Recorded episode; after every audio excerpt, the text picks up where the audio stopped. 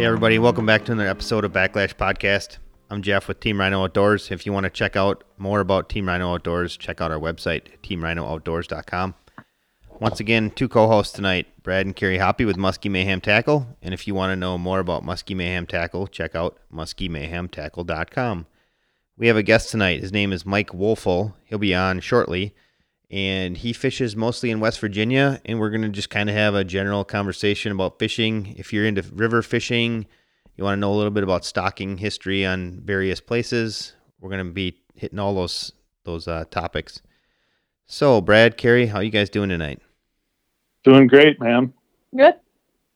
It's always good to have Carrie on a podcast. It's so exciting. It's always been kind of a struggle, but I'll tell you what, she's been showing up the last few weeks. I know. Don't even give me that, you two. The real test, Brad, is going to come in June, July, August, September, October. When you're podcasting at midnight, I will not be there. No, we don't do that anymore. We changed. Aw. That. We changed that. It's not May, June, or July. I mean, all right, I'll give you that. That that is fair. once once fishing season starts, you know, the sun does not go down till ten o'clock up by us. So it gets a little bit tougher. There's no doubt about that. I know. I think I don't remember if I talked about it on this podcast or a different podcast, or maybe I didn't. Maybe I just talked about it in general. I'm not sure how I did everything I did last summer between the wiring, the bait company, the filming YouTube, the editing YouTube, the filming podcast, the editing the podcast, and doing all that stuff. Because right now I'm barely even doing YouTube stuff, and I have it all filmed. I'm not nearly busy as busy wiring stuff as I was during the summer, and I still feel like I can't catch up. Well, that's the one good thing about you, Jeff. You're a worker, and you always seem to get things done. I've I've got confidence in you. Put it that way. That's good because at least one of us does.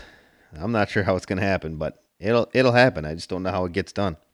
So tonight, let's talk a little bit about the Milwaukee Muskie Expo before we get rolling into talking to Mike about West Virginia. Let's talk about Milwaukee coming up in a few days. A few days from when we, when we release this podcast. Technically, it's going to be more like a little over a week from now. Anyways, the Milwaukee Muskie Expo is the 14th, 15th, and 16th of February at Washington County Fair Park in West Bend. Brad and Carrie, I think we got a couple seminars for some pro staffers for you. You got Ryan McMahon at six o'clock on Friday night. You got Steve Jensen, who's going to hit up both Muskie Mayhem and TRO Saturday at four o'clock. And then you got Mike Keys, who's I don't know if you'd call him a pro staffer, but since you and I both pay him money, I'm assuming he's going to talk a little bit about Muskie Mayhem and TRO on a, the website's at 11:30 on Sunday. When I thought I'd seen somewhere it was 1:30 on Sunday, but the 11:30 time slot seems to make a lot more sense, seeing as though the place closes at two on Sunday. So, and then another TRO pro staffer, Jeff Vandermortel, is going to be on at 10 on Saturday. Those are kind of the highlights of some of the speakers. I think Spencer Berman speaks for on behalf of you guys also. I just don't know what time he is. I must have scrolled past him. Yeah, I, I do know that he's doing a seminar there as well, and he's been on our pro staff for quite a few years.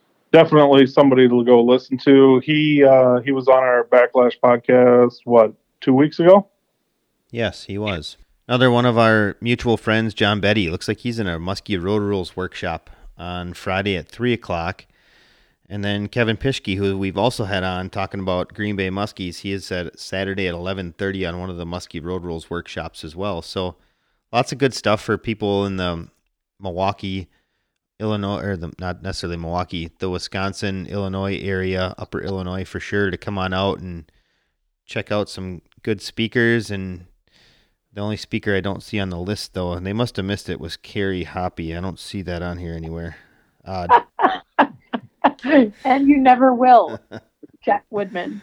if I if I keep pushing the envelope, I'm you know I'm gonna try. At least I'm gonna you know You try to can, you make can try all you want. Brad help me out here. You know, I I put her in a headlock. I held her down. I told her you got to speak, but she just won't do it. Hmm, that's a bummer. She's a stubborn old bird. No, no doubt about that. So Brad and Carrie, you got anything to talk about? What's gonna be on? What's going on in the booth in Milwaukee?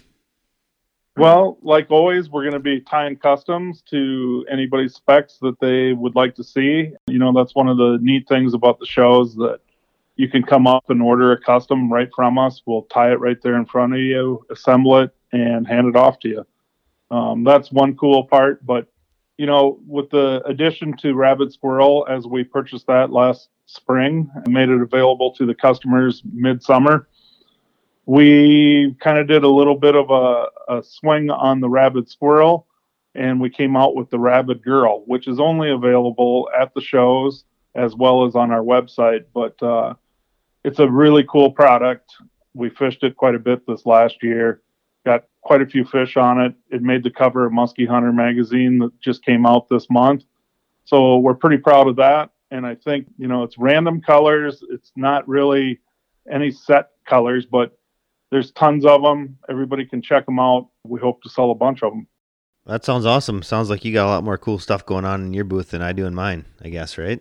I don't know about that, Jeff. You know, you guys always show up with an impressive, impressive booth. And every year I, I look and I just go, wow. You know, Team Rhino has really kind of set the bar in some ways.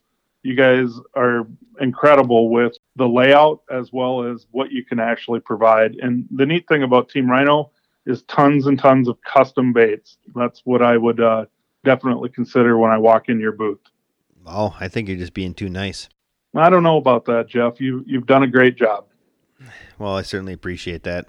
For anybody that's looking to find out what we have, there I do have some last minute stuff that could potentially show up, but I don't want to talk about it yet exactly because I just don't I don't know that it's actually going to arrive. Some sometimes, you know, that goes. So, there's been a couple baits on our website that have been pretty hot, smaller bait maker, and I'll just leave it at that for now. So if you want to know about that stuff, if it's going to be in our booth, check out our Facebook page on Thursday or Friday, or check out our Instagram on Thursday or Friday. And if I know it's going to be there, we'll definitely be letting people know about any last minute things that show up in the booth.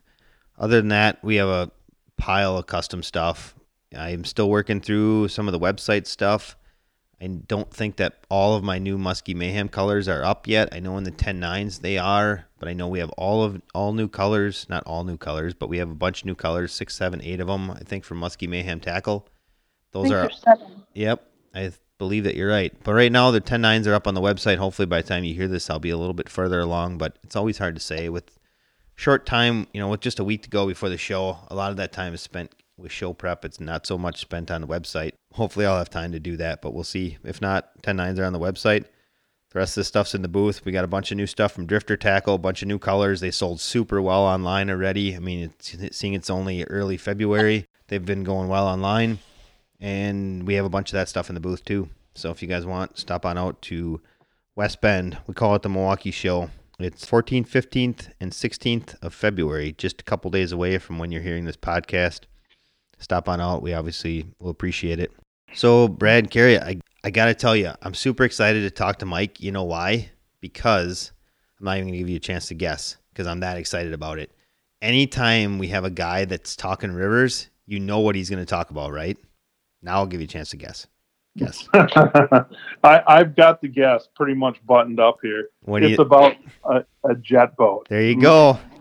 You know, Ultimately, Jeff, you you've drug your feet for a year now. I'm waiting for that jet boat to to be one of the purchase points here. We're we're gonna try to pull it together. I just don't know when yet. I still got a couple things I need to work out, mostly Melissa, but.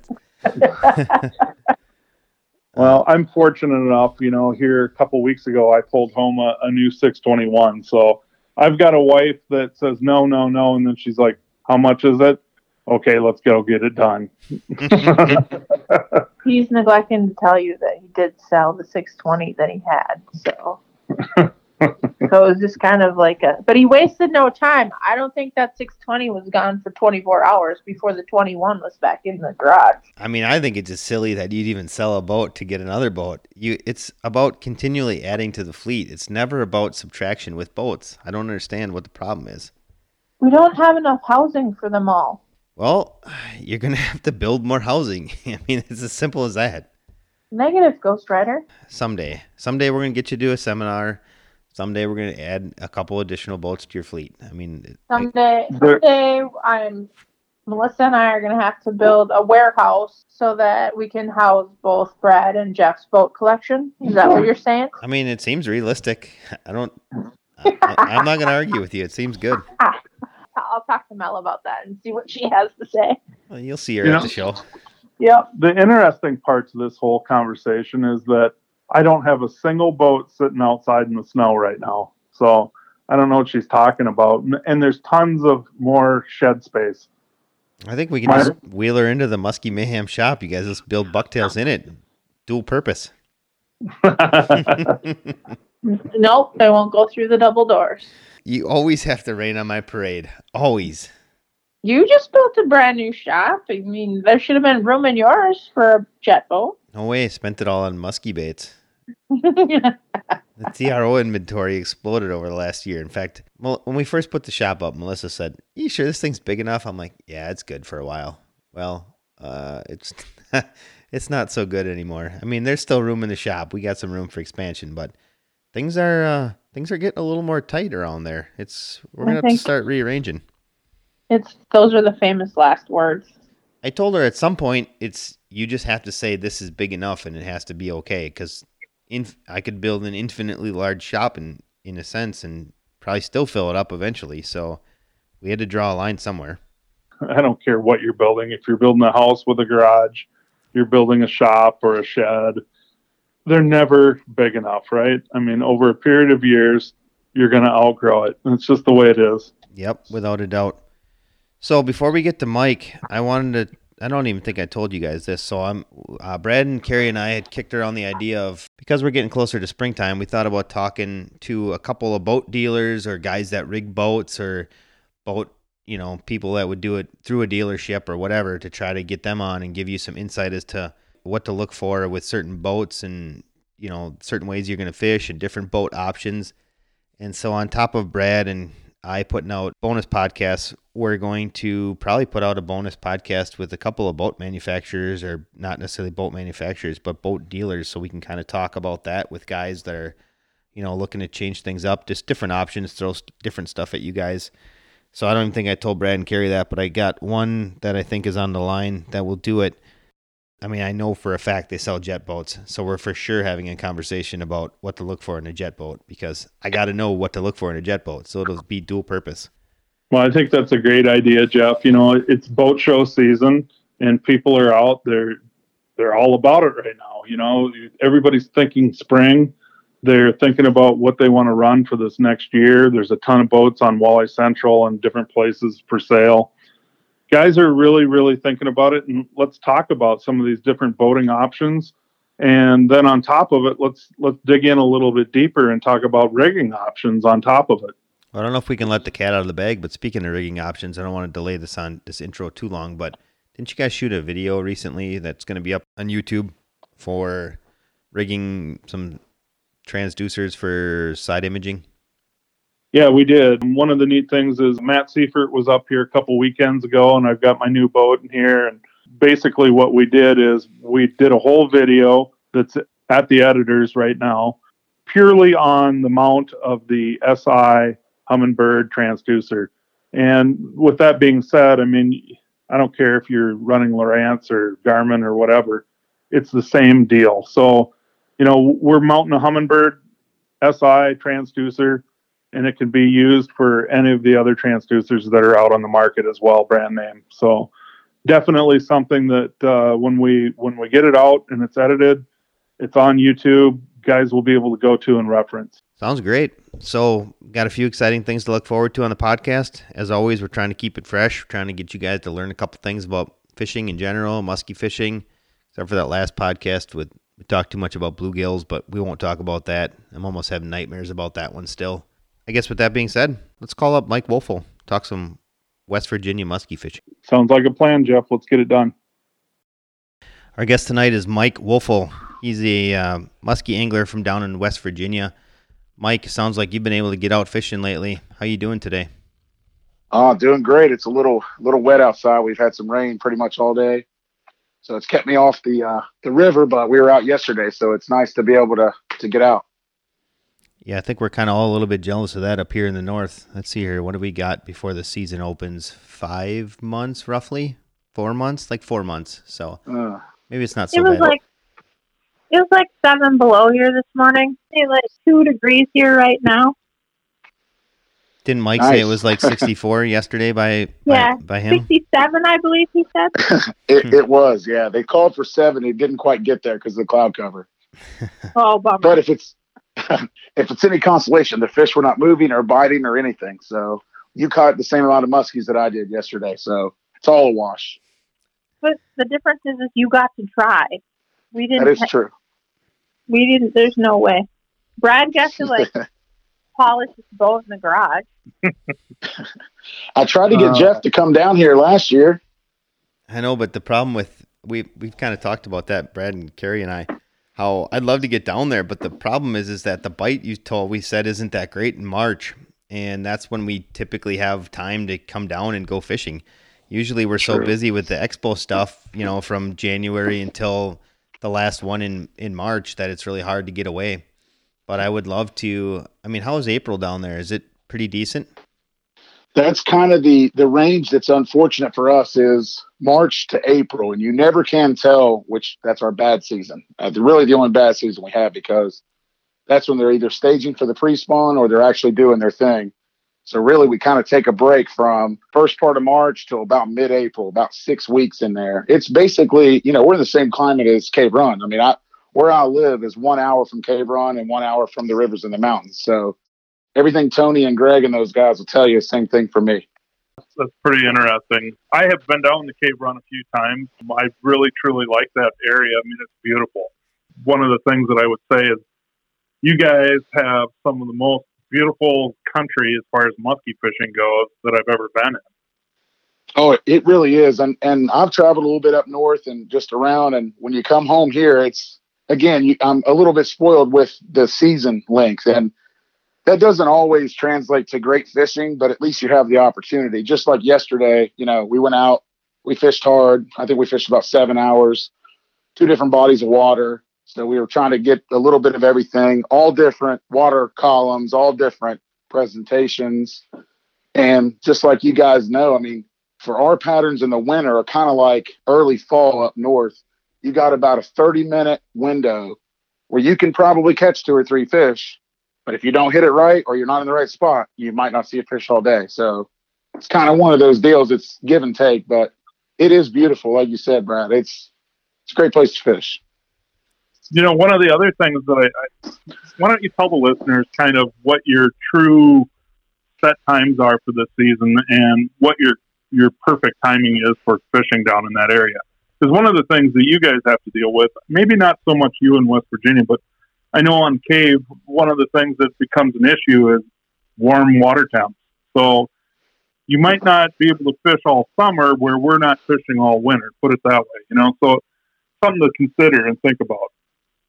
Yeah, for sure. So the way it works is, and I'll just give you a little background. I started fishing cave run back in 2004. And of course, I, I live, like I said, a little bit over an hour away.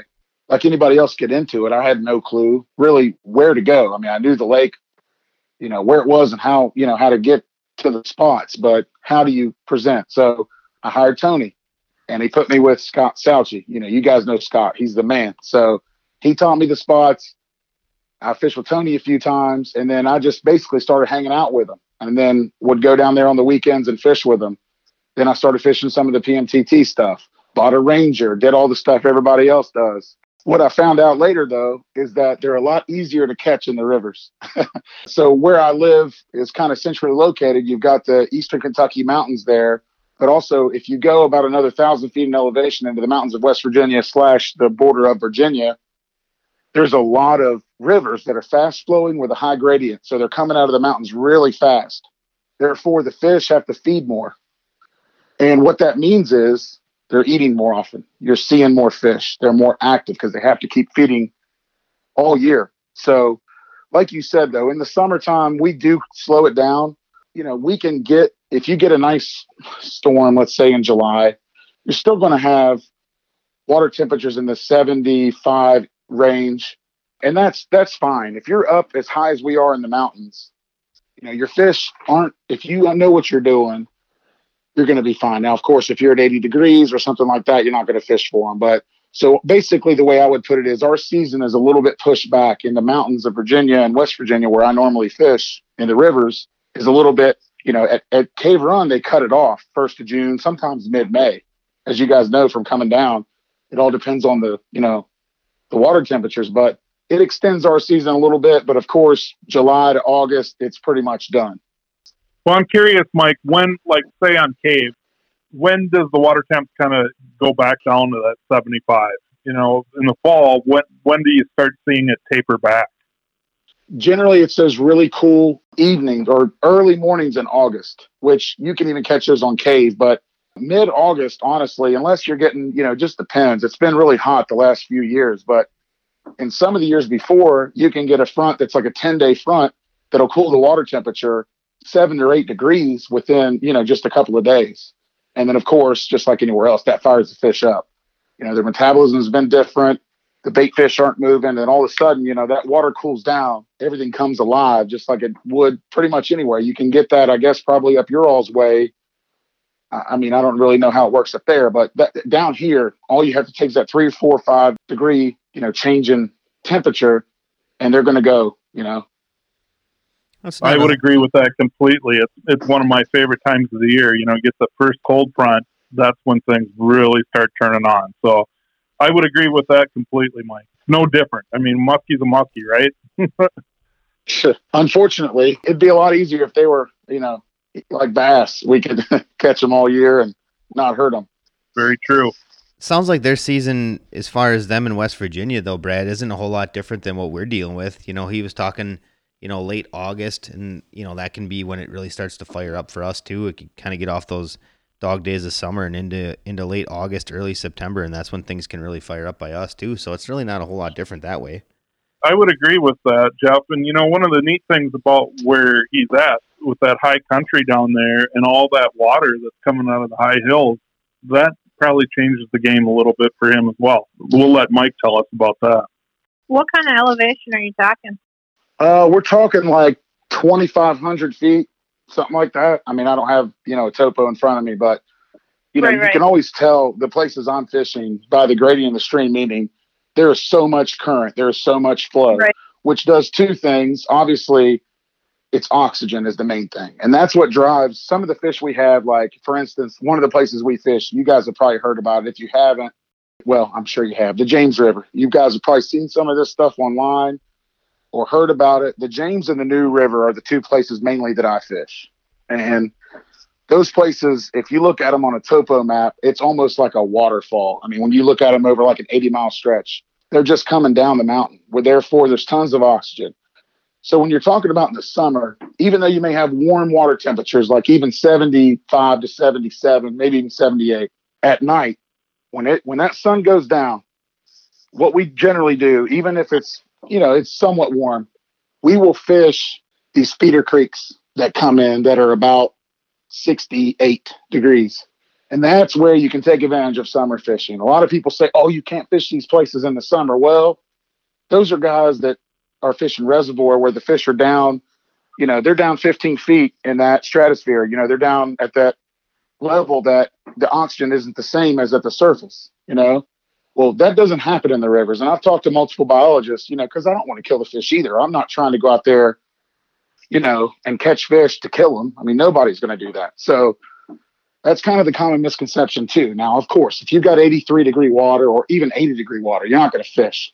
But if you see water that's 76, 77 degrees, which generally is kind of on that range of uh, iffy, give it till about 8 30, 9 o'clock at night and that water will drop about four degrees. And it's because of the oxygen and because of the elevation of, you know, the river where you are, you know, topographically. So, and these feeder creeks coming in, and let me tell you, they stack. They're there. We've caught multiple, we've had multiple five, six fish nights in these feeder creeks that are like a foot deep. When you're fishing that kind of style, are you concentrating more on the deeper water or that shallow water? What are you actually looking for there, Mike? Well, I wrote a little bit about this in Muskie Hunter magazine. I wrote for Greg and Tony recently. Basically, what I'm looking for is deep water adjacent to super shallow water. Because what I've noticed over the years, I'll give you a quick for instance, I was fishing this one spot that's about 12 feet deep. For the rivers where we're fishing, that's pretty deep. You know, that's about max depth. You will get some places that are 12 to 18 feet, but generally 12 is about as deep as they get. And there was an angler that was catfishing on the other side of the river, and he was on the spot I normally fish. And come to find out, I had to come across the river just to avoid him, of course, give him his space. So I just thought, well, I'll fish this other bank, which I never fished, which more was more mid-river. Just to give you some scale, where I'm fishing is you can throw your lure almost all the way across the river. So I mean, as far as you can throw, you know, so it's pretty much it's you know I would call a medium-sized river. I mean, if you throw a bomb cast one side to the other, you're maybe 20, 30 feet short. So anyway, pretty pretty swift current. Got to have a good trolling motor. But we caught a fish on the first pass, so I marked it on the sonar, put the fish back, got the pictures, went back up. We caught four fish in an hour on the one waypoint. That was before dark. As soon as it hit dark, it quit. We drift down to this well-known spot. Well, for me and my guys, of just a creek mouth that is adjacent to deep water. And it's a foot deep in the creek, but maybe 10 yards down or 15 yards down river, it's a deep pocket. So what happens is, as soon as it gets dark and it cools down a little bit, they go up in that creek and get active. That's kind of what I concentrate on is try to find your deep water, but then of course stay close to your shallow because as soon as that just that right time, they'll come in there. And I've seen them before. I've seen four fish at one time coming in in pairs, like uh, two on each side of the creek coming in. So it's kind of one of those deals, just like they do in some places up north. They're pack hunters here too, you know, and that's kind of how we found is if you find them, stay with them. Everybody wants to run and gun, stay with them. I would say that's one thing that probably a new angler would have a problem with is they typically don't understand that there can be multiple fish using those one spot. I had an I had an instance, you know, it was a river. It was a river that we were fishing early in my muskie career, and we made that same mistake. So we went up you know, by the, uh, we went in a spot in this river and we got, I think it was like one fish right away. And then we fished a little while longer and I think we lost one other one.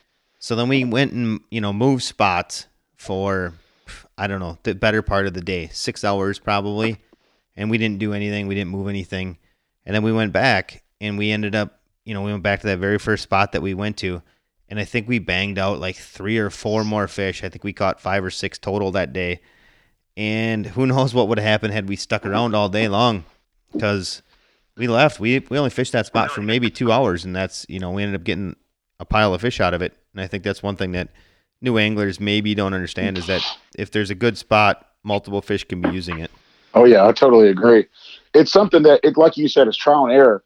You know, just going back to you know, I fished Cave Run, which was you know just like any other reservoir lake, and it's when I was trying to figure that out, it's it's crazy how much different of a fishery when you're fishing a lake or a reservoir like that compared to what the rivers are. So you kind of have to forget what you're doing in the lakes to re, you know, to start over in the rivers because they're just a different, total different animal when they're in the river. current is their whole entire life there.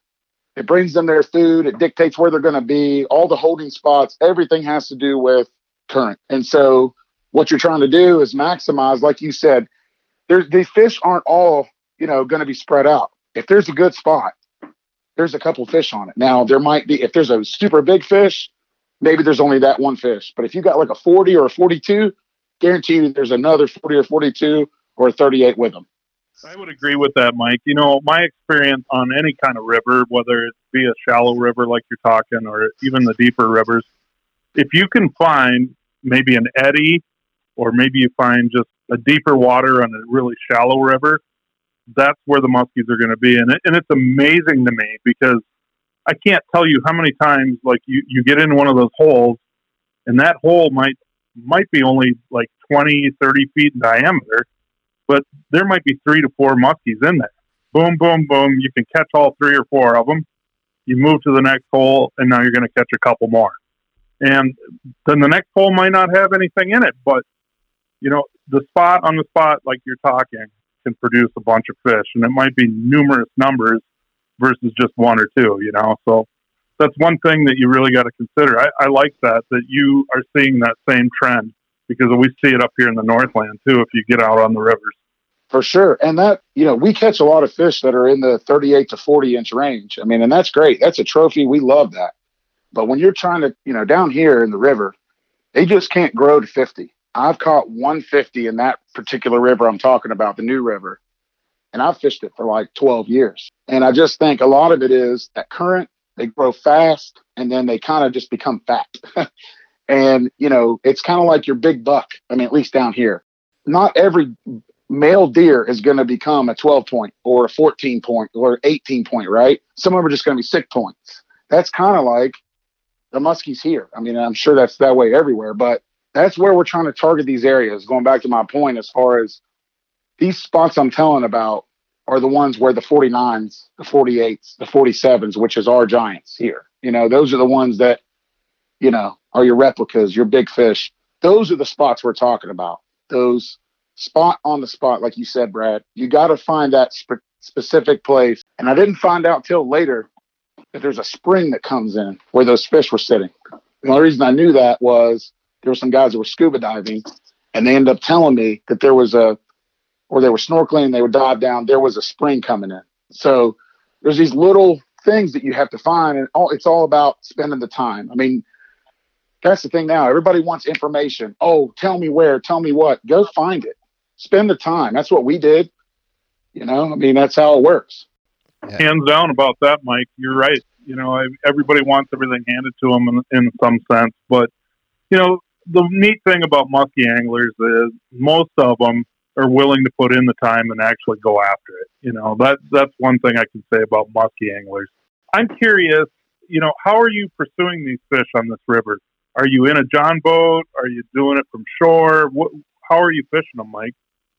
so that's uh, it, the way we started out. I started fishing again, like I said before. I started cave run, realized they were easier to catch in the river. So when we were fishing that, this was like back in 2008, that I went from fishing the lakes all the time. And Cave Run, just like any of your places, can be so tough. You can go four or five days in a row and you fish all the good spots, all the good baits, all the patterns, and you don't even see fish. So once I started doing these floats in these little 12 foot, you guys remember those uh, Coleman Crawdad John boats, plastic, you know, these little things fit in the back of your truck.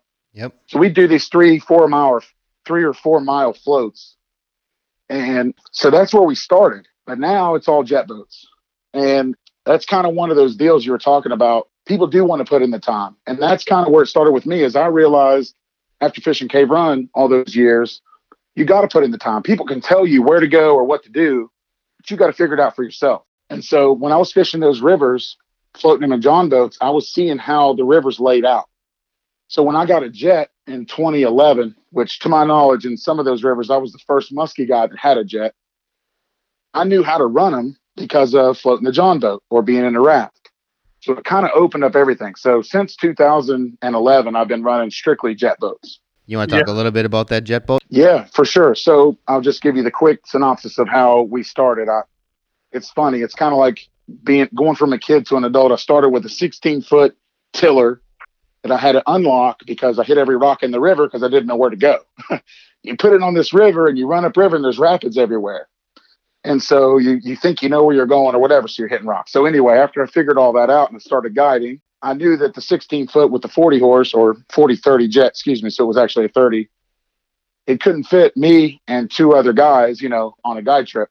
So I went to a 16, 16 foot with a 60 40 and that did fine. And then recently, the last couple of years, I've gone to a G3 18 foot with a 11580.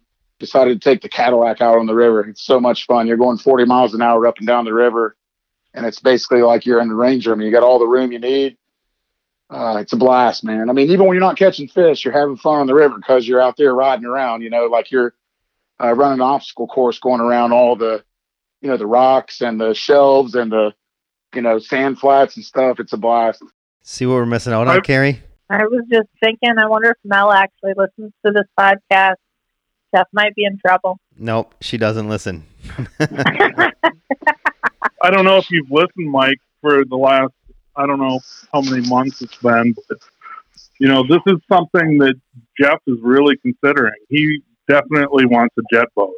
Well, if you come down here, Jeff, then you're definitely going to buy one. You know how many people I've taken out, and then they're like, I have to get one just because even if I go right around, it's a blast. It's unbelievable how much fun it is. I'm just afraid it's going to be like your experience with the 16 foot tiller where you're hitting everything. I'm a little worried That's about that. That's what you got to do. So go buy a cheap one first, and then you learn your river.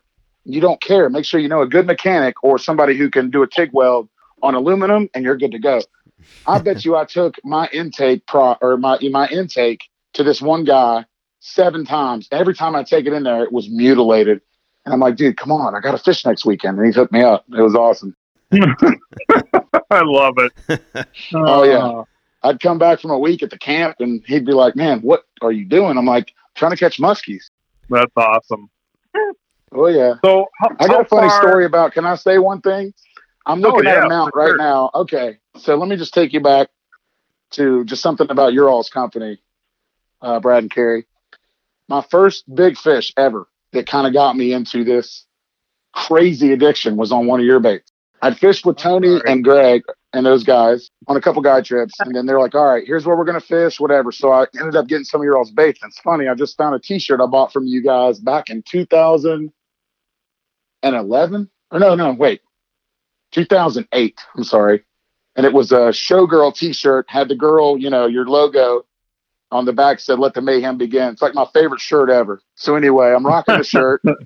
I'm at Cave Run throwing a double 10 blue and silver, and I got a 47 on the figure eight, got it in the bag, and it was like, I mean, you guys know the feeling. Your first big fish. And it was just, I mean, that's that's the reason why I'm still insane about it. Now I've caught all these fish, and it's a first figure eight fish that eats at your feet. That's a big fish. I mean, you know, so hats off to you guys having a great product. How long have you guys had this thing going? 15 years this year. Yeah, it's 15 true years. You know, when we formulated the company, we played.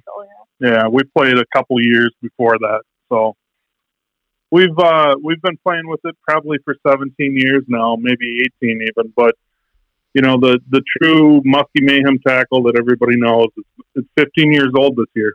Pretty wild to think about. Well, congrats, man. I mean, I've heard a couple of y'all's podcasts and somebody talking about making a living in the industry, and we all have to do other stuff. And I was telling Jeff and you guys on the you know pre-show that I guided and uh, and I love to guide, but it's hard to make a living doing that. So I've worked in the court system for almost 17 years now as a judge, and I've tried several times to make a living at muskie fishing, and it doesn't pay the bills. You know, I mean, it's great, and I can get clients and all that, but hats off to the people out there in the industry that are listening or like Jeff, I know you have a side business too, but TRO, I mean, that's awesome what you guys are doing. Yeah, I appreciate that. It's, uh, I mean, honestly, you know, not to sidetrack too much under the TRO thing, but it was, I didn't really know where it was going to go when we first started. And I mean, I have a pretty good glimpse now of where it's going and future still looks bright. So that's good. I still don't know that I'm quite ready to dive all the way in like Brad and Carrie and, you know, say, all right, sink or swim. This is how we pay the bills. I'm not so sure I'm ready to take off the life vest just yet. I, every day, every year, I should say, it gets a little closer. But you know, I know I know of very few people that make a full time living in the industry because it is that tough, as you alluded to. And so, I mean, it says a lot for Brad and Carrie to be doing it for 15 years. Like I said, I have a few guide friends that have been doing it. Steve Jensen, he's been making a living guiding for I think 20 years now. And that stuff, that's just not easy in this business. Everybody wants to everybody wants to get in and think they're going to make it, you know, big and get rich, but it's it's more of a labor of love in a lot of cases, I think. I Oh, would agree sure. with that 100%. Yeah, I just got back back in September. Me and a couple buddies of mine went up and fished with Brett Alexander. Now, those guys, I mean, he's doing it full time, and some guys do. But look what all he has to do. He's fishing every species, 12 months a year, basically. I mean, he's fishing ice fishing with all those. I think he has like 60 ice houses or whatever he said, something crazy. But then it's smallmouth, walleye, pike, muskie. Uh, I mean, and it's year round, you know, whitefish in the winter. I mean, that's just, you have to dedicate your entire life to that. And you are going to miss things and you're going to miss out on opportunities probably to make more money doing a lot less work. You know, as you guys know, it's a lot of work to make baits. I make some baits in my garage and I've never taken it to the next step. But I mean, because man, that's a huge investment in my opinion. And you guys know of doing it yourselves. You're not shipping it to China.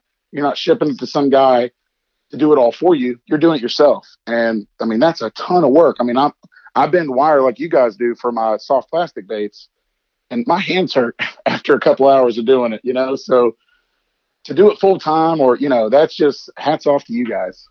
Well, I really appreciate that, Mike. You know, one of the things that I think a lot of people don't quite understand is it's not easy in this industry. You know, like in our case, there's a ton of different people. Bucktails really are, are pretty easy to copy. And I, I give praise to everybody that's building their own. I mean, that's really cool.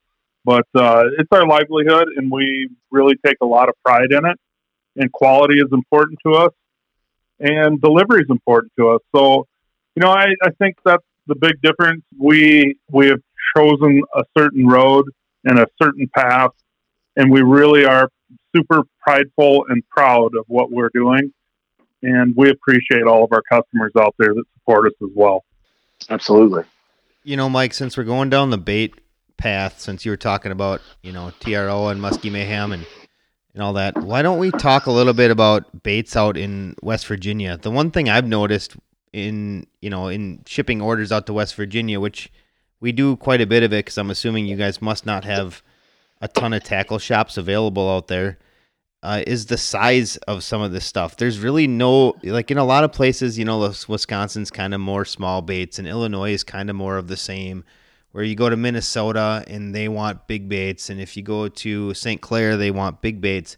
The one thing I've noticed about West Virginia is just the variety of baits that they use. Is that something that you see on a day to day basis, or are you kind of dialed into a certain thing? But there is no limit. They will fish five inch baits or four inch baits all the way up to pounders. The biggest thing is it's usually shallow running baits, which I understand because you guys are typically you know in shallow rivers and in shallow lakes and stuff like that. But what is the story with the baits out in West Virginia? Because like I said, there is there is a range all over the place. The color spectrum is all over. There is no there's no set rules for West Virginia. So I would say the main thing of why at least my crew of guys, let's say my 15, 20 guys I'm close to, how we kind of started it, you know. And I'm not saying we started muskie fishing here. We started catching the big ones. And it was only because we were in the right spots, which, as you guys know, the lure presentation is about a third, in my opinion, of actually getting the fish to bite. The rest of it is obviously, you know, you got to do everything else, all the other homework. But the lure here, when I'm talking about the uh, the current we were talking about earlier, that big profile is why you're catching bigger fish here. And I, I think that guys hear about catching fish on big lures here, and it's because those bigger fish are concentrating on these big, you know, 16 inch hog suckers instead of eating the smaller meals. You know, when you talk about the swift rivers, they got a split second to make that decision on a bait. Because the you know they're sitting on their spot off of a tree or off a boulder and that big bait is coming by, you're trying to get the biggest fish to eat that bait. So I think that's mainly the reason why it's that, you know, all these guys talk about, well, what'd you get this fish on? What'd you get on? I think it's just because of the shock value of the large lure. And, you know, the other thing too is you make bait for fishermen, not fish, as you know. So when you when somebody catches a fish on a big bait, everybody wants to buy them. So I think that plays a part of it too. Is like you know, it's that big profile can be really good at times.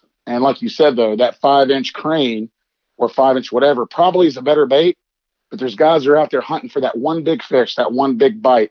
So they think big fish, big bait. Yeah, I can definitely see that over there. Like I said, it just blows me away the variety of stuff we send out there. And then, because uh, I'm assuming for the most part, you guys aren't doing a lot of trolling, I'm guessing. Is that correct? Almost none. There's a few reservoirs like call it mini cave run. Stonewall Resort is a, a lake that we have a couple tournaments every year. I actually had the figure eight tournament. Uh, my friend Brandon Lilly, shout out to him.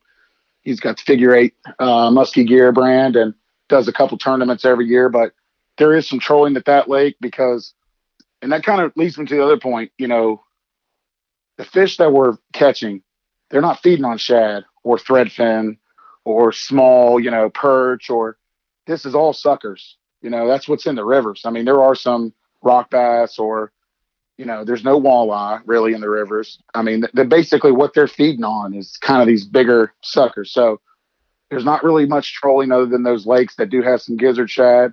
So mainly, no. I mean, you, you know, and that's the thing.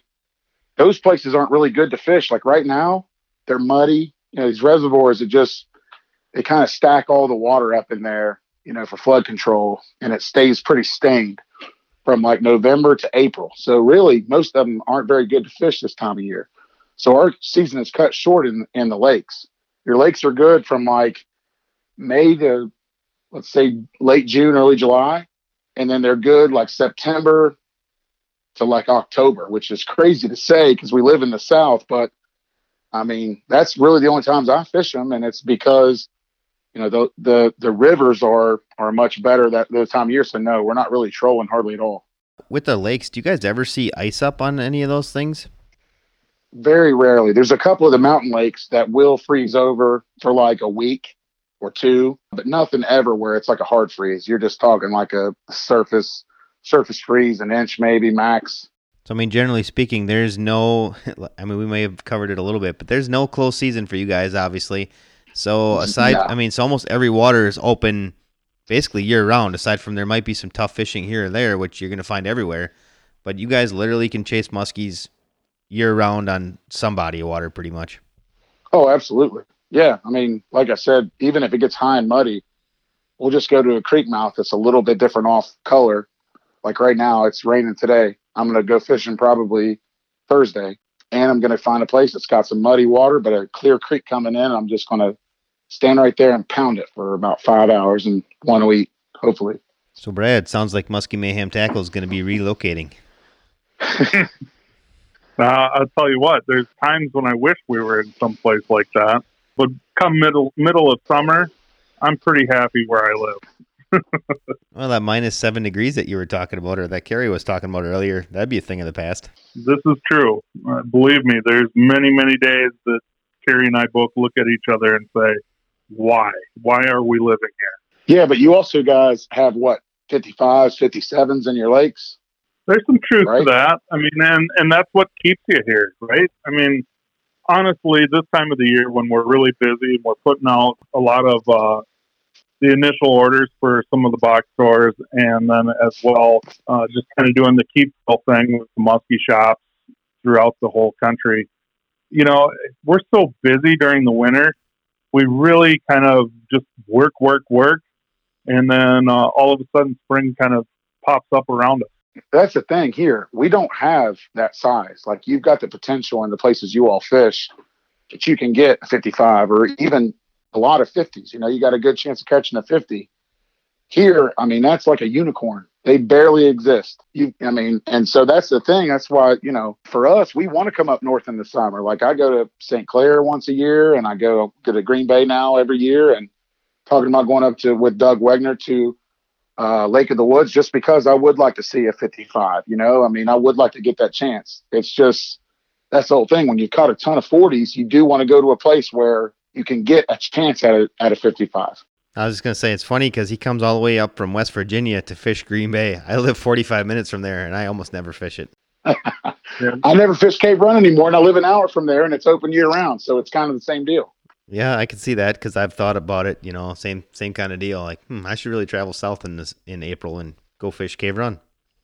It's not that good. It's not that good then. I don't think. I mean, if you want to go through rattle baits and jerk baits in muddy water and get one bite in three days, go for it. Now, Lance and Greg and Tony and Scott, those guys trolling, they kick butt and I love it. I mean, they do a great job. I mean, they are dialed in, but it's not for me. You know, I like, you know, the visual thing of, you know, catching them at your feet or whatever. It's just, it's tough. I can see why guys do it, but that's why I've turned from the lakes to the rivers. It's just, it's part of, you know, that casting deal with the current. I mean, it's just a lot of fun. So I got a question for you, Mike. You know, you're talking about running a jet boat. How far up river are you going, you know, to travel? And the other second part to the question would be, is this all natural or is this something that's been planted and stocked into those waters? Well, so one of the places I fish, let's say, for instance, the New River, I have a camper that I leave there year round. And so when I come down to fish for three or four days or whatever, when I used to have clients and stuff, there's about an eight mile stretch of river. And so uh, that's kind of your day. That's about the max you're going to do in a day is about eight miles. And uh, sometimes you won't even run all that. You'll just do like different sections. You'll fish two or three holes on one boat ramp, take out, go to another boat ramp. There's about 60 total miles of river that we fish on the Virginia side of the New River. So the New River actually flows north from North Carolina all the way up through Virginia into West Virginia. And so we fish it all the way from Virginia into West Virginia. And in certain sections, they're all controlled by reservoirs. So we will fish a 60 mile section, you know, that's one good section. And there's about a 20 mile section in West Virginia that's really good for fishing. The rest of it's all whitewater because of the, the gradient. So people come from all over the world to do, I don't know if you ever heard of the New River Gorge, you know, whitewater rafting. People come all over to the muskie fishing is great above it and below it. But in that section, we obviously can't fish it. To answer the second part of your question, everything here is stocked. I mean, you can have some natural reproduction, and there are some rivers that do support natural reproduction. The problem is you won't have the numbers. Like you, the New River has had a good stocking program in Virginia, uh, for instance, which is mainly the place we spend a lot of our time is across the border over in Virginia. And they have a 48 inch limit. So you've got to catch a fish over 48 to keep it. So that keeps a lot of your people from keeping the fish. I mean, I know you guys do that a lot up north. Well, that doesn't happen a lot in the south. I mean, if you look at Cave Run, they have, a, I think, a 36 inch limit or might even be 30. So anybody that catches one that's not like us, a diehard, they're going to keep them. So on the rivers over there, it's got to be 48 and you got to put it back. So that makes a huge difference. And that, that's the thing is the DNR here has really done a good job. They've seen that it's important not only to the muskies but to just the entire fishery. Your bass are going to be bigger. All your other stuff's going to be good if you keep a good muskie population in there. It's always interesting to me. You know, you think about Cave Run and you think about Green River. For the most part, it's not natural down there, correct? I mean, everything has been planted. Oh, yeah. For I mean, they have a natural strain. You know, there's a Kentucky strain, or uh, there are some muskies that have obviously been there forever. But uh, like Cave Run, I think they receive like three thousand muskies. I could be wrong. Fingerlings a year. It's all. I mean, they don't reproduce in there at all. So yeah, they have to to sustain the good fishery. They've got to keep stocking. Well, the New River and the James, because of those, you know, high gradient streams, they actually the reproduction is good in there. I mean, they are reproducing.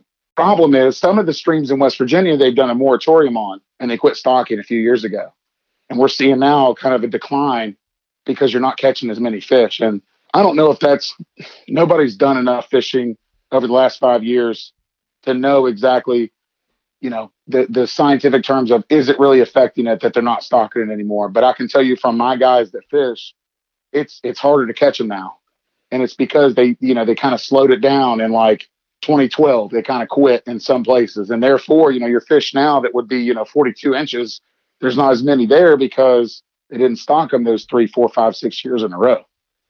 So there are some there but it's it's fewer and far in between you know because of they've slowed down on the stocking. Is this stocking yep. paid for by the state of west virginia or do you guys have a bunch of muskie clubs that chip in and gather money and and do stocking that way? It's all done through the state. And what happened was they decided to take a turn to walleye. So back in 2012, they decided to quit stocking muskies and in in the res er, in the rivers. They still stock the reservoirs, but they don't stock the rivers. And they've started stocking the walleye. So basically, what happened, what I think happened, what I've been told happened, is that the muskies obviously you got to grow them to the advanced fingerling stage, and they don't want to pay for the minnows. They don't want to pay to raise them for that extra time when you can just put. I mean, they're putting like millions of walleye in these different rivers, like fry, every year, and they've kind of shifted their warm water species from muskie to walleye.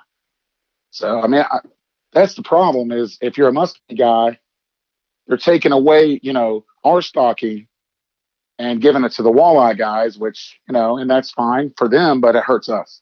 Yeah, I wonder if that wouldn't be a spot. Do you guys have a Muskies Inc. club, or or are there muskie clubs in West Virginia? I know up here there's a bunch of them. Obviously, I wonder if that'd yeah, be something where you guys would be able to you know, make an impact somehow and step in and try to pick up that gap a little bit because I mean it sounds like you guys have a really good thing going and hate to see something happen to it that was you know that you'd have to try to start a fishery again you know that's a difficult thing to do absolutely and there are a couple of muskies inks chapters problem is they work so closely with the dnr the dnr kind of says to them you know we're, we're not going to invest in you know in the muskies our two chapters they keep them happy because they're stocking a lot of fish in the reservoirs. So, I mean, there are stockings going on, but they selectively put them in just a couple of uh, rivers.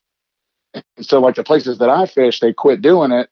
And, I, you know, so that's something we've all talked about. But what we have to do is basically, it's the law program. And our Muskies Inc. chapters, I don't know how you're how active your all people are, but we're our people don't seem to be too active as far as wanting to raise money. Yeah, they'll go clean up the stream, but they're not going to raise a bunch of money to go, you know, stock fish. Is what is the that's what I get from it.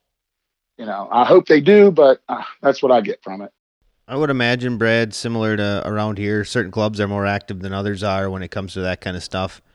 I know there's a few clubs that, you know, the figure eight club that's close to home here in the Shawano area, they do a good job. I help them out with some funds to help them with stocking or various programs. Same thing. I know the Wausau area is Muskies Inc. They do the same thing. They're pretty active with the DNR and various things. Um, I think the Wausau area they don't want to do as much with stocking. They do more with surveys and studies and boat ramp repair and stuff like that. And I know uh, the Milwaukee chapter of Muskies Inc. I generally kick them a small check or so to help them out, you know, with with stocking. Kind of like on a side note, typically we it's the Milwaukee Muskie Expo, and that's the one that's coming up shortly. I generally will donate, you know, a portion of my proceeds from that show to that club to help them out with stocking because I know for a fact they want to put it back in the water, and that's obviously as a you know as a somebody that's you know we're essentially making a living off the resource, although I'm technically not making a living off it, but in essence I am. I want to try to give back to as many of those places as I can because it's important to me that there's more opportunities for more muskies. And it seems like, you know, potentially if you guys had somebody to spearhead that, you'd be a good op- option for you down there as well. Definitely. I mean, and I think there's been some talks within actually within some of the ranks in the DNR as far as on the legislative side that we're trying to increase the size limit catches because in in our state you can keep them in any of these rivers you know we have one lake i was telling you about stonewall it's a 52 inch limit so it's a great start but in the rivers like there's one that's by my house that has natural muskie in it and it's the ohio strain of muskie and it's a 30 inch limit so that's what we're working on now is to try to preserve what we have and then i think we can come in on the back end you know release the ones that we have now because in some of the rivers like i alluded to before we do have an opportunity for them to reproduce. And the reservoirs, they know they have to stock them to keep them up because they're not going to reproduce in the lakes. And that's what they're trying to do is draw people in. They know people are going to come musky fish the lakes, uh, so they know they have to stock them. But in the rivers, they say, well, I think this is what they say, they're they're doing well in those rivers because the populations are good. Angler catch, you know, rates are good. The problem is, is that how sustainable is that? So we're trying to maybe put some li- some limits on, you know, you can only put, you know, keep them if they're 40 or 42 or something like that. Start small and hope hopefully get big later. That's that's the plan. Yep, that's certainly a start for sure, no doubt. Brad, I I kind of took all that on the on the club side of it, but on you know in Minnesota, I'd imagine you guys have clubs that are doing a bunch of stocking and stuff like that too, right? Yeah, you know, I mean, Minnesota is very proactive. I mean, we have the Minnesota Muskie Alliance as well as all of the different Muskie Inc. chapters, and they're all proactive with trying to help stock more fish. It's one thing that uh, we definitely, I mean, maybe at some point here we should invite one of those crews into the podcast so that maybe we can talk about that further. But, you know, I think I, I always try to help all the clubs, and we get approached by many, many of them, and we try to donate as much as we can to them, try to help for that whole stocking program. It's huge. It's important, you know. But number one, I think it's working with the DNR to try to help influence what that all really means. Right. absolutely. Yeah, and and the last thing I'll say about that's unfortunate. What we've kind of gathered, the main biologist who kind of says in our rivers like what we need. You know, they go look at it from a scientific approach. What do you need in the rivers? He is a huge walleye angler. That's why they have all these walleye being stocked, and it's pretty widely known. I'm not just saying this because I'm trying to be a hater. I'm just saying he's a walleye guy. It's kind of all he cares about, and so he's diverted a lot of these funds to the walleye fishery, and it's taken away from the muskies. And then, so I, you know, I'm not real sure how they've reacted, other than I know that we've been with a few of their biologists at the lower level, like the local level, and he's kind of said to us, well, the state's not really interested in stocking muskies in the rivers. So we've got to kind of start over again, you know, and that's, I'm hoping that we can get some change. So I'll keep you guys posted on that. Yeah, hopefully something where it gets worked out so that you guys don't have to, like I said, go through a complete rebuild on a on a fishery that sounds like. I mean, at at current date, it sounds like the muskie fishing down in West Virginia is still very good. Would you agree? Oh yeah, it is. It's it's just like this. It's a long game. You know, I can tell you how good it is today, but when I'm not catching smaller fish, all the fish I'm catching are bigger adults, and I know that they're not the reproducing level. They might reproduce in there, but as you know, natural reproduction, you're not going to have the numbers to where you're going to go out and have a high catch rate. So, yes, it is good now, but I'm just worried about the future, like you said. I'm worried about the next five or 10 years, is what I'm concerned about. Absolutely. And I've, you know, we saw it up in Green Bay. It was the same kind of deal that you guys had. It wasn't like they rediverted the funds because they were going to, to walleyes. What happened with Green Bay is they developed VHS within the system and so they used to have an infinite number of eggs that they could get and hatch. Well, once that went away, they're like, no, we can't bring those eggs back to the hatchery. We need to make sure that they're clean and they don't infect the hatchery. So for six, roughly five, six years out in Green Bay, you didn't see there was there was no no stocking, and that thing is again, you know, much like West Virginia, it's mostly reliant on stocking because it's not naturally reproducing. Well, so then what happened? You saw there you would almost never see a small fish out in Green Bay. Everything was 40 inches and above. That's great. Everybody likes to catch 40 inch muskies, except for people that have an eye on the future of the fishery. If you don't have all your classes represented, you definitely need to be worried about what the future of that fishery is going to be like. Now they've gotten the stocking program regoing on Green Bay, and the future looks bright again because, from what I understand, there was many smaller muskies being caught this past season as well as the season before, but this year it was even more prevalent. So I guess the future on Green Bay looks good. And like I said, I know I know what you guys are going through as far as that that goes, which is, you know, you want to get it stopped as quick as you can, kind of like halt the bleeding, and that way you can try to get those year classes in there before, like I said, before you're doing a complete overhaul on a system. Because, I mean, that that can take some time. Definitely. So, Mike, one last question that I really have that I'm quite interested in, and it's been a huge topic throughout our whole Backlash podcast, is electronics. And I'm curious what kind of electronics you're using. You know, you have a jet boat, you're fishing a ton of different rivers. Just curious what you're using for electronics in your boat. Yeah, well, it's kind of uh, changed obviously over the years, and this newer stuff that Humminbird's come out with, with the side scan or side imaging and the down imaging, has really kind of been a game changer because we're we're finding a lot of fish that we didn't see on follows. Even in these rivers that are somewhat shallow, you'll see them on the side scan. You'll see them kind of slide in low and deep, and that's where recently we've been dropping jigs down. Uh, when we see a fish come in deep, you'll drop like a, a jig, and one of the things we've been using too is like a like a chatterbait head with just a jig on the back. And you bounce it off the bottom with a single hook.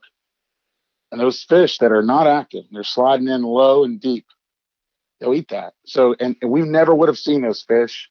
We never would have known they were there if it wasn't for the uh, the down scan and the side scan. So, yeah, it, it's been a lot of fun to see, you know, how these things are changing. And I'll tell you another thing we really use it for is at night.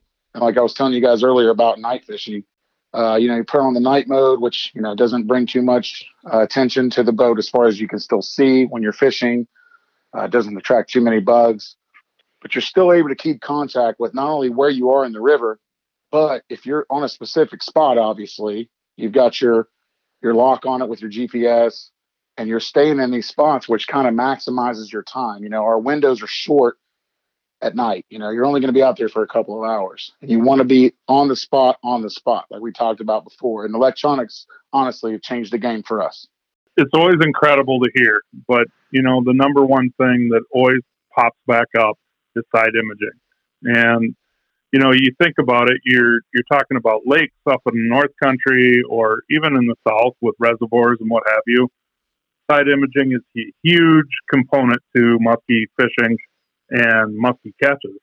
And now you're telling me, you know, even on some of your shallower bodies of water, like the rivers that you're fishing, it's it's a huge component as well. Yeah, it's cool. You can actually see them slide in. I was saying the other day, well, yesterday, we didn't have any follows to my knowledge all day, and my buddy brought in his bait, and he kind of let it sit there, and he brought it in, and he brought it out. It was kind of a weak figure eight. Anyway, as soon as I looked down at the side scan, there was a fish that had just skated off. And I was like, You just had a follow. He's like, What? So he pitched back out. We never saw the fish, but that fish was definitely there. And again, it's one of those things. If he was paying a little bit more attention and done a good figure eight, maybe we would have seen it. But you know, before the side scan stuff, it never, you know, never would have seen that fish. Never would have known it was there. Yeah, it's remarkable. It truly is. You know, and the other side to this whole thing is, you know, with Humminbird coming out with 360 uh, Mega. I'm probably going to go down that path this summer. I don't know. I haven't really truly made the decision. Carrie's giving me the evil eye. Um, it's more dollars, right? But you know, the the neat thing is, it, it's huge. I mean, all of this stuff benefits us. The other one I've been really talking to Jason Quintano about is LiveScope, um, Panoptix LiveScope with Garmin. It's super intriguing as well. I, we're, you know, the sky's the limit at this point, right? I mean, all these electronics, they just keep changing and they're basically making musky fishing become a, a video game, if you will. Yeah, I'll, I'll tell you something else that's interesting. You're exactly right. Something I've noticed a lot of times in the spots where we fish, like I've said before, we got a ton of current. That can interfere with your actual sonar. But what it doesn't necessarily interfere, with is your side imaging. So really, uh, when I get into a spot that's like a a real turbulent area where there's some spots where there's like a tight window or a curve, those places, obviously they're bringing bait right to the fish. But if you have your general, you know, just your your sonar on, it's too much interference. You can't really see where the actual pods of bait are. But if you use your side imaging, we've seen multiple fish the last two years since I put that Helix 12 on there. We've caught a bunch of fish just because we saw it on the side scan and then we looped back around two or three, four times and stayed right on that fish. And she's ate. It's crazy. I mean, it's so cool. Yeah, it's remarkable to say the least. Well, I'll tell you what, Mike, I really, truly appreciate your time coming on the show with us tonight. And I think, uh, you know, one of the neat things about this is you're in a whole different world down there, one that doesn't necessarily always get talked about, being from West Virginia and being a muskie fisherman but we really appreciate your time, Mike. I'm glad you, you joined us. Yeah, absolutely. I really appreciate you guys inviting me on. And I've followed, you know, Musky Mayhem for all these years, like I talked about before. And as ba- as uh, Jeff will tell you, I bought a ton of baits from him over the years. So uh, really appreciate you guys. And hopefully I'll get my guide service back up and running here in the next couple years. And you guys come down anytime. And my jet boat can hold three more people. So all three of you guys come on down. Well, I'll tell you what, I, I appreciate that invite. Be careful what you ask for because we might just take you up on that. Yeah, I could see that happening. How how good is hey, no, how I good is the, November for down there, Mike? How's November? Great. I love it. November's awesome. That's when you need to come because the leaf drop happens like mid October and it's unfishable. But after that, it's money. So uh, November's great. November to like the the later part of February is like the best season for sure. There you go, Brad. I know that Musky Mayhem isn't super busy in November. I know that I'm not crazy busy in November. Looks like we got a place to go. It might be late November because some of that deer hunting might get in the way, yeah. but you never know. Non- nonsense. There's hey, there's that sweet spot right after uh, Thanksgiving and then before Christmas. Come on down. Like I said, we got cabins. I got two or three guys with jet boats too. You know, put you guys up. We'll be right on the river. Uh, it'll be a lot of fun. Just come on down anytime you want. Truly appreciate that offer. And like Jeff just said, uh, it's a very good possibility that maybe we could tag team some sort of a video deal down there. Maybe maybe we'll do a team Rhino Outdoors versus a Musky Mayhem tackle. As long as I got Mike in my boat. oh come on! I now. like it. Uh, we'll, we'll split days. I'll, I'll do a couple days each with you. Sounds good. That would be fun, Mike. You know, like Brad said, we really do appreciate you taking time out of your schedule to come on and talk talk fishing with us. We love uh, we love guys that come on and talk fishing. This is a good conversation about uh, just you know general fishing stuff, not not necessarily just West Virginia specific, especially if you're gonna attack rivers in Wisconsin or Minnesota or Illinois, whatever. Hopefully, you can take something away from this podcast. So, Mike, I would imagine eventually we'd probably come knocking on your door again and see if you want to come back on. And you know, if if you do that, that would be great. Yeah, anytime. Just let me know. I really appreciate you guys having me on. Perfect. Well, thanks, Mike. You have a good night. Thanks to all the listeners again listening to Backlash Podcast. We'll catch you all next week.